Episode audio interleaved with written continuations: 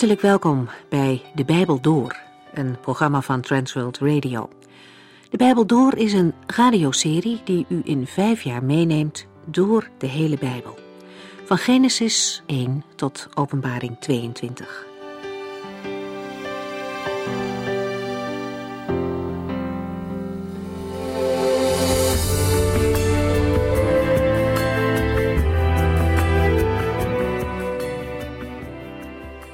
Ook vandaag vervolgen we de studie uit het Bijbelboek Haggai. Na een korte terugblik beginnen we in hoofdstuk 2, vers 5. In Haggai 2 wordt de profeet voor de tweede keer naar het volk gestuurd. Het is de laatste dag van het Loofhuttenfeest, het grootste feest in Israël. Maar op het Tempelplein wordt niet uitbundig feest gevierd. De mensen hebben al een maand lang hard gewerkt, maar opnieuw ligt ontmoediging op de loer. Zo mooi als vroeger zou de tempel nooit meer worden. Het is ook een herkenbare gedachte voor ons. Wanneer we in de kerk en de gemeente om ons heen kijken, dan kan dat ons ook ontmoedigen. Er gebeurt zoveel wat niet in overeenstemming is met het woord van God. Er is ruimte voor van alles en nog wat gekomen. Zo mooi als in de begintijd, zo is het al lang niet meer. De toewijding van de eerste gemeenten, hun zegeningen, daar kunnen wij alleen maar weemoedig naar kijken. Maar dan mogen ook wij onze ogen op de Heer van de gemeente richten, want Hij is immers dezelfde gebleven. Ook voor ons klinkt de boodschap van Haggai. Wees sterk en ga aan het werk, want ik ben met u. Dat zegt God tegen de politieke leider, tegen de hoge priester, maar ook tegen het volk. Voor elk van hen geldt de boodschap dat ze in Gods kracht het werk mogen oppakken. Zien op de situatie of op mensen, dat kan ons verlammen. Maar kijken naar God geeft nieuwe moed. De omstandigheden blijven hetzelfde, maar we vinden wel weer nieuwe kracht om verder te gaan, stap voor stap. Er moest hard gewerkt worden. De tempel zou niet vanzelf ontstaan en de tegenstand was ook nog steeds mogelijk. Waar God zegent is maar al te vaak ook strijd, omdat de vijand tegenwerkt. Maar, om het met Paulus te zeggen, als God voor ons is, wie zou dan tegen ons zijn? Dan moet alle tegenstand het wel afleggen. We lezen verder in Haggai 2.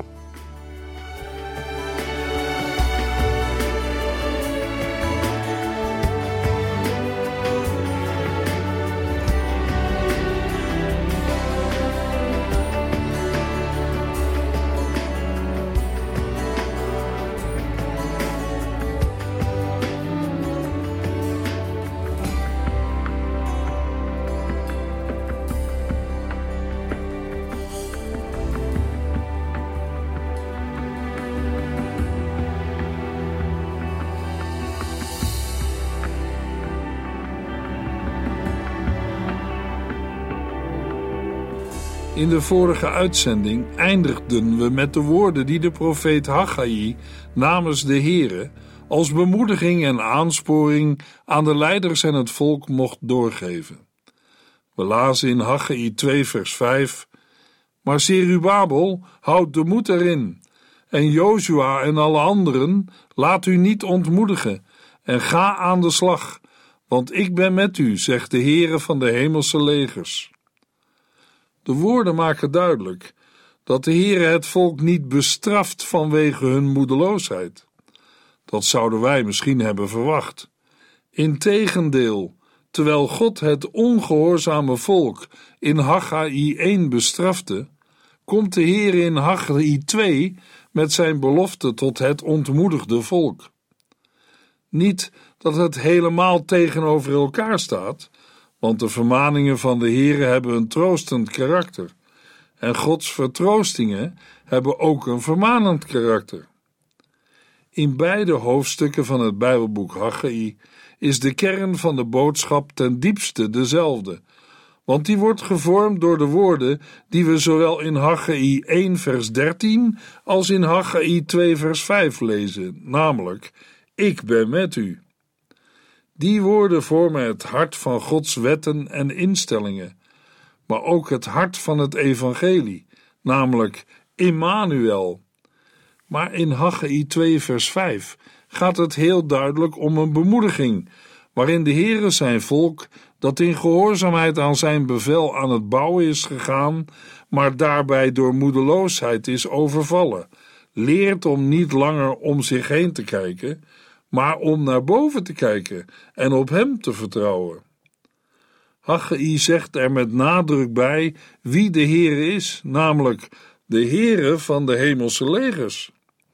Hij heeft zijn volk geroepen om de herbouw van zijn huis, de tempel, ter hand te nemen.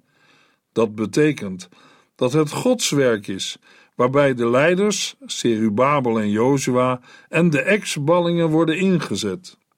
De voltooiing is niet van hen afhankelijk, het is de Heere die zijn werk zal voltooien. Zo heeft de korte, flitsende boodschap van de profeet Haggai die met weinig woorden zoveel weet te zeggen, een rijke inhoud. Het is de Heere, Immanuel, God met ons, die hier spreekt, en Hij wil bij zijn volk wonen.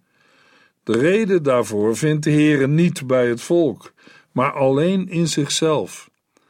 Het ik ben met u hangt niet af van de tempel die de Israëlieten voor de Heere herbouwen. De Heere heeft er zelf voor gekozen om in Sion, in Jeruzalem te wonen. Niet omdat Sion en Jeruzalem iets voor hebben boven andere bergen of steden, of omdat de Israëlieten hoog boven anderen uitsteken. Nee, het is ten diepste Gods eeuwig welbehagen, zijn vrije gunst die hem daartoe bewoog.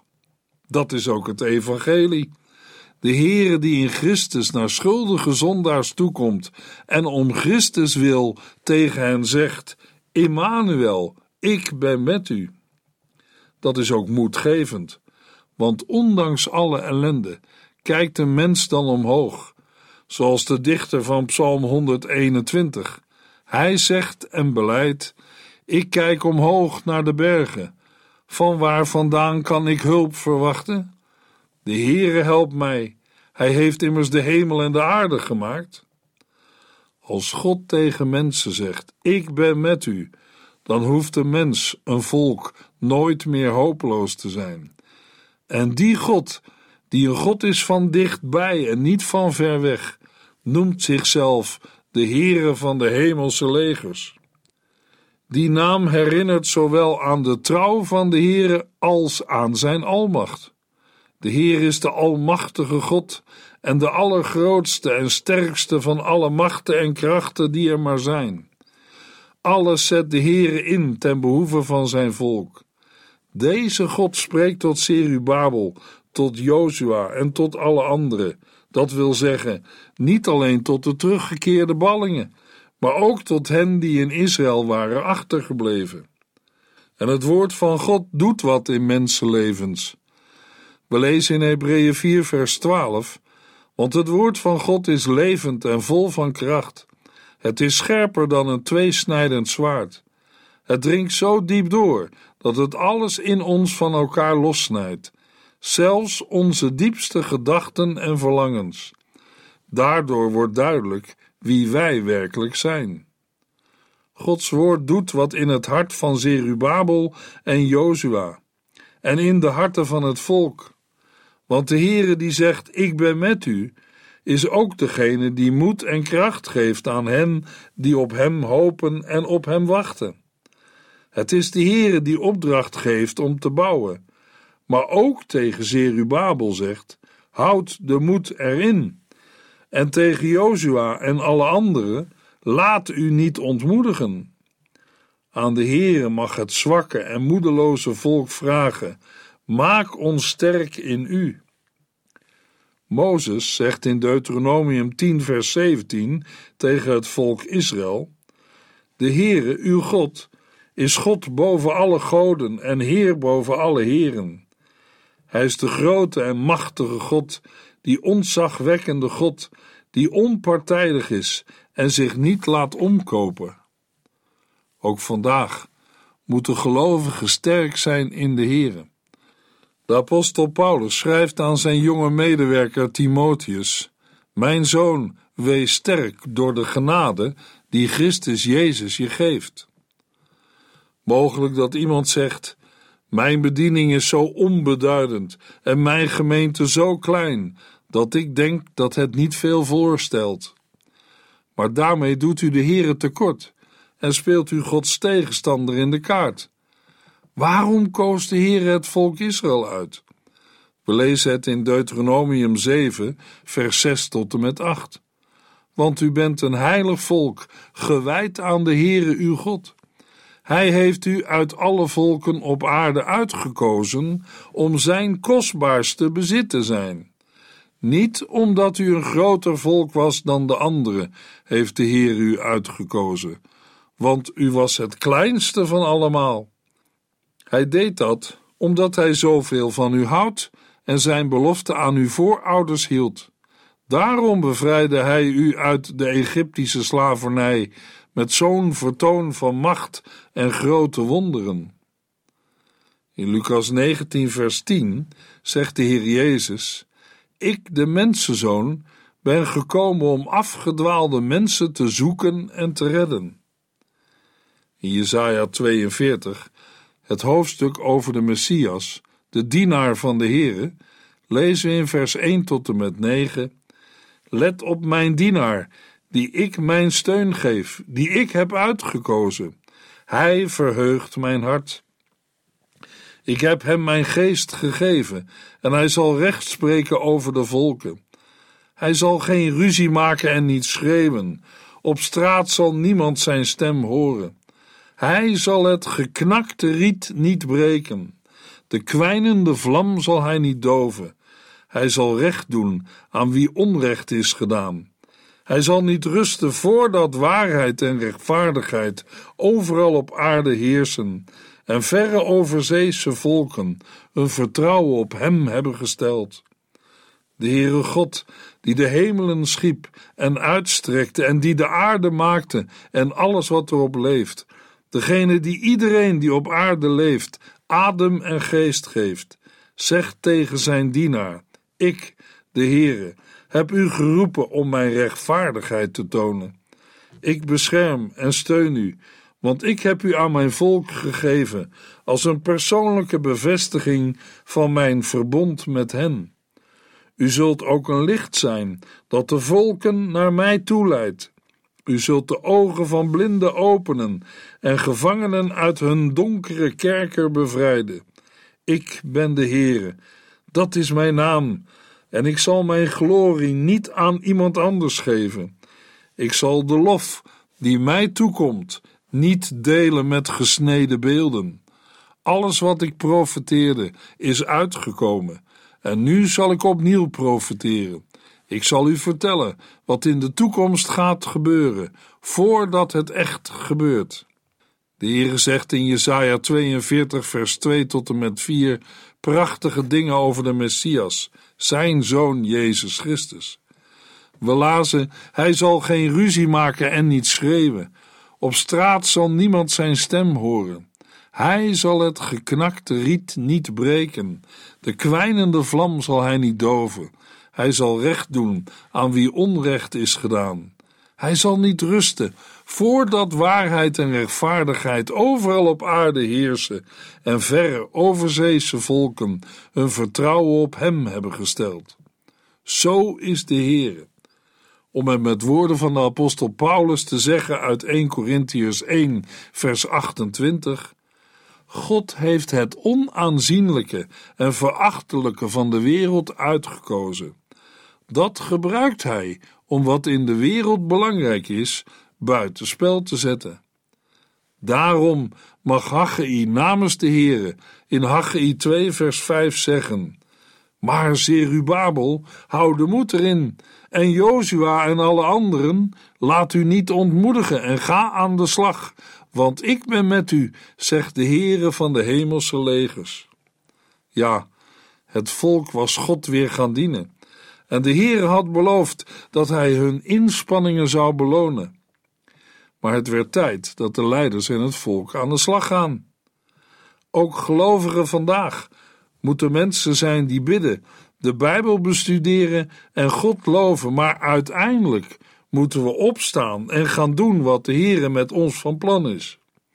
God wil door de gelovigen de wereld veranderen. De Heere heeft u, jou en mij werk gegeven, thuis, in ons gezin, in een baan of in de kerk. Het is tijd om moed te vatten en aan de slag te gaan, want we mogen weten wat de Heere tegen de leiders en het volk zegt in Haggai. Laat u niet ontmoedigen en ga aan de slag, want ik ben met u. Haggai 2 vers 6 Toen u uit Egypte trok, heb ik beloofd dat mijn geest altijd bij u zou zijn. Wees daarom niet bang. In feite is het nu al duidelijk hoe, waarmee en waartoe de Heer in het midden van zijn volk is. Maar vers 6 werkt dat alleen nog wat verder uit. De Heer is bij zijn volk met zijn woord en met zijn geest. De woorden, toen u uit Egypte trok, heb ik beloofd dat mijn geest altijd bij u zou zijn, geven aan dat wat de Heer aan de leiders en de ex-ballingen belooft, niet iets nieuws is.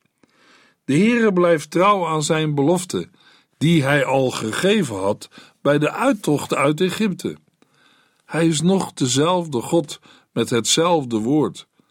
Daarom was de moedeloosheid van de leiders en het volk niet nodig. Daarbij zien we weer dat de Heere niet bestraft, maar bemoedigt. En dat doet God door zijn woord te herhalen. Daarbij wijst de Heere dan op zijn geest. Die geest zal het volk liefdevol begeleiden. Hij zal de tegenstand overwinnen en het volk in Gods zegen doen delen. Hij zal de uitvoerder zijn van de zegeningen die de Heer aan zijn volk heeft toegezegd. Die geest zal het doen, zoals we ook lezen op andere plaatsen in de Bijbel. Haggai zegt namens de Heere: Wees daarom niet bang. Een hele bemoediging als alles om je heen donker en uitzichtloos lijkt te zijn. Het is ook voor onze tijd een machtige boodschap. Nee, Haggai heeft het gevoel voor de realiteit en de actualiteit niet verloren. Integendeel, dit is wat iedereen nodig heeft. En iedereen is in dit verband iedereen die liefde heeft voor het huis van de Heere. Want als God zo met zijn volk is, en als hij hen door zijn woord en door zijn geest leidt, beschermt en zegent, dan zijn er geen onmogelijkheden. Want deze God is dezelfde die zijn volk uit Egypte verloste en ook vandaag nog steeds verlossen kan. Zou voor de Heere iets te wonderlijk zijn? De profeet Jeremia zegt in Jeremia 32 vers 17 Oppermachtige Heere, u hebt met uw grote kracht de hemelen en de aarde gemaakt. Niets is voor u onmogelijk. De Israëlieten weten het. De Heere baande een weg waar die niet was, door de zee. En dat kan de Heere vandaag nog steeds. God is het die zijn volk leidde door de woestijn. En hij verzorgde hen met manna uit de hemel en met water uit de steenrots. Zou hij dan vandaag niet meer bij machten zijn zijn volk in het beloofde land te brengen? Luisteraar, laten wij er eens over nadenken wie de Heer is en hem vragen ons, u, jou en mij, zijn wegen bekend te maken door zijn woord en geest. Want dat geeft uitzicht en dat geeft moed. Dan leren ook wij te wachten op Gods uitredding en verlossing.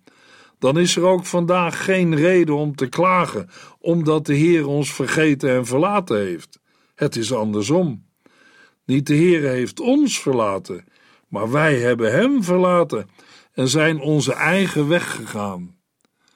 De profeet Jezaja schrijft in Jezaja 53, vers 6 tot en met 12: Wij zijn het die als schapen afdwaalden. Wij verlieten Gods paden en gingen onze eigen weg. Desondanks legde God de schuld en zonde van ons allen op hem. Hij werd in een hoek gedreven en mishandeld, maar zei geen woord. Hij was als een schaap dat voor de slacht weggebracht werd. Hij deed zijn mond niet open, zoals een lam stil is terwijl het geschoren wordt. Door een onrechtvaardig vonnis werd hij weggenomen, en geen van zijn tijdgenoten had er oog voor dat hij werd weggerukt uit het leven. Maar wie van al die mensen realiseerde zich toen dat het hun zonden waren waarvoor hij stierf? Dat hij hun straf op zich nam? Men had hem als misdadiger willen begraven, maar hij werd gelegd in het graf van een rijke, omdat hij niets had misdaan, nooit een verkeerd woord had gezegd en in hem geen onrecht werd gevonden. Maar het was de bedoeling van de Heere dat hij werd verbrijzeld en met verdriet overladen. Wanneer hij zijn leven heeft geofferd voor de zonde, zal hij talloze nakomelingen krijgen, vele erfgenamen. Hij zal lang leven en Gods voornemen zal bij hem in goede handen zijn. En als hij ziet wat er allemaal is bereikt door zijn lijden, zal hij voldoening smaken. Door wat hij heeft ondervonden, zal mijn rechtvaardige dienaar vele mensen bevrijden van schuld en hen rechtvaardig maken in de ogen van God, want hij zal al hun zonden dragen. Daarom zal ik hem de eerbewijzen geven van iemand die machtig is en in hoog aanzien staat. Want hij heeft zichzelf in de dood gegeven. Hij werd beschouwd als een misdadiger, maar droeg de zonde van velen. Hij pleitte bij God voor overtreders. Er is alle reden om te klagen dat wij mensen van nature de Heer hebben verlaten en vergeten, en dat het onze zonden zijn die scheiding maken tussen God en ons. Maar dan lezen we bij Jezaja, maar het was de bedoeling van de Heere dat hij werd verbrijzeld en met verdriet overladen Wanneer hij zijn leven heeft geofferd voor de zonde, zal hij talloze nakomelingen krijgen, vele erfgenamen.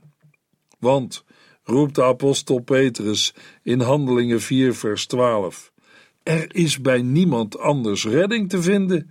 Hij is de enige door wie de mensen gered kunnen worden. In de geschiedenis van het volk Israël is het duidelijk geworden. De Heere is de enige die redden kan en als wij schuilen bij hem, hoeven wij niet bang te zijn. Ook de Israëlieten in de tijd van Haggai hebben dat gehoord. Haggai 2 vers 6. Toen u uit Egypte trok, heb ik beloofd dat mijn geest altijd bij u zou zijn. Wees daarom niet bang. Maar daarmee zijn we nog niet aan het einde van de profetie van Haggai. Want nadat Haggai het volk op het tempelplein erbij heeft bepaald alles van de Here te verwachten, mag hij de leiders en het volk ook helpen naar de toekomst te kijken.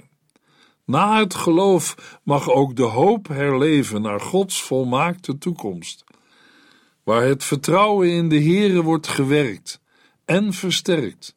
Daar wordt ook vertrouwen gevonden in de toekomst, want die toekomst behoort toe aan God. Indrukwekkende dingen mag de profeet Haggai verkondigen, dingen die de tijd en de bedeling waarin hij leeft verre te boven gaan. Nog eenmaal zal de Heere alles in beweging zetten, zodat de schepping en de geschiedenis beeft op haar grondvesten. We lezen het in de volgende verse. Haggai 2, vers 7 en 8. Binnen zeer korte tijd zal ik de hemel en de aarde, de zee en het vaste land laten beven.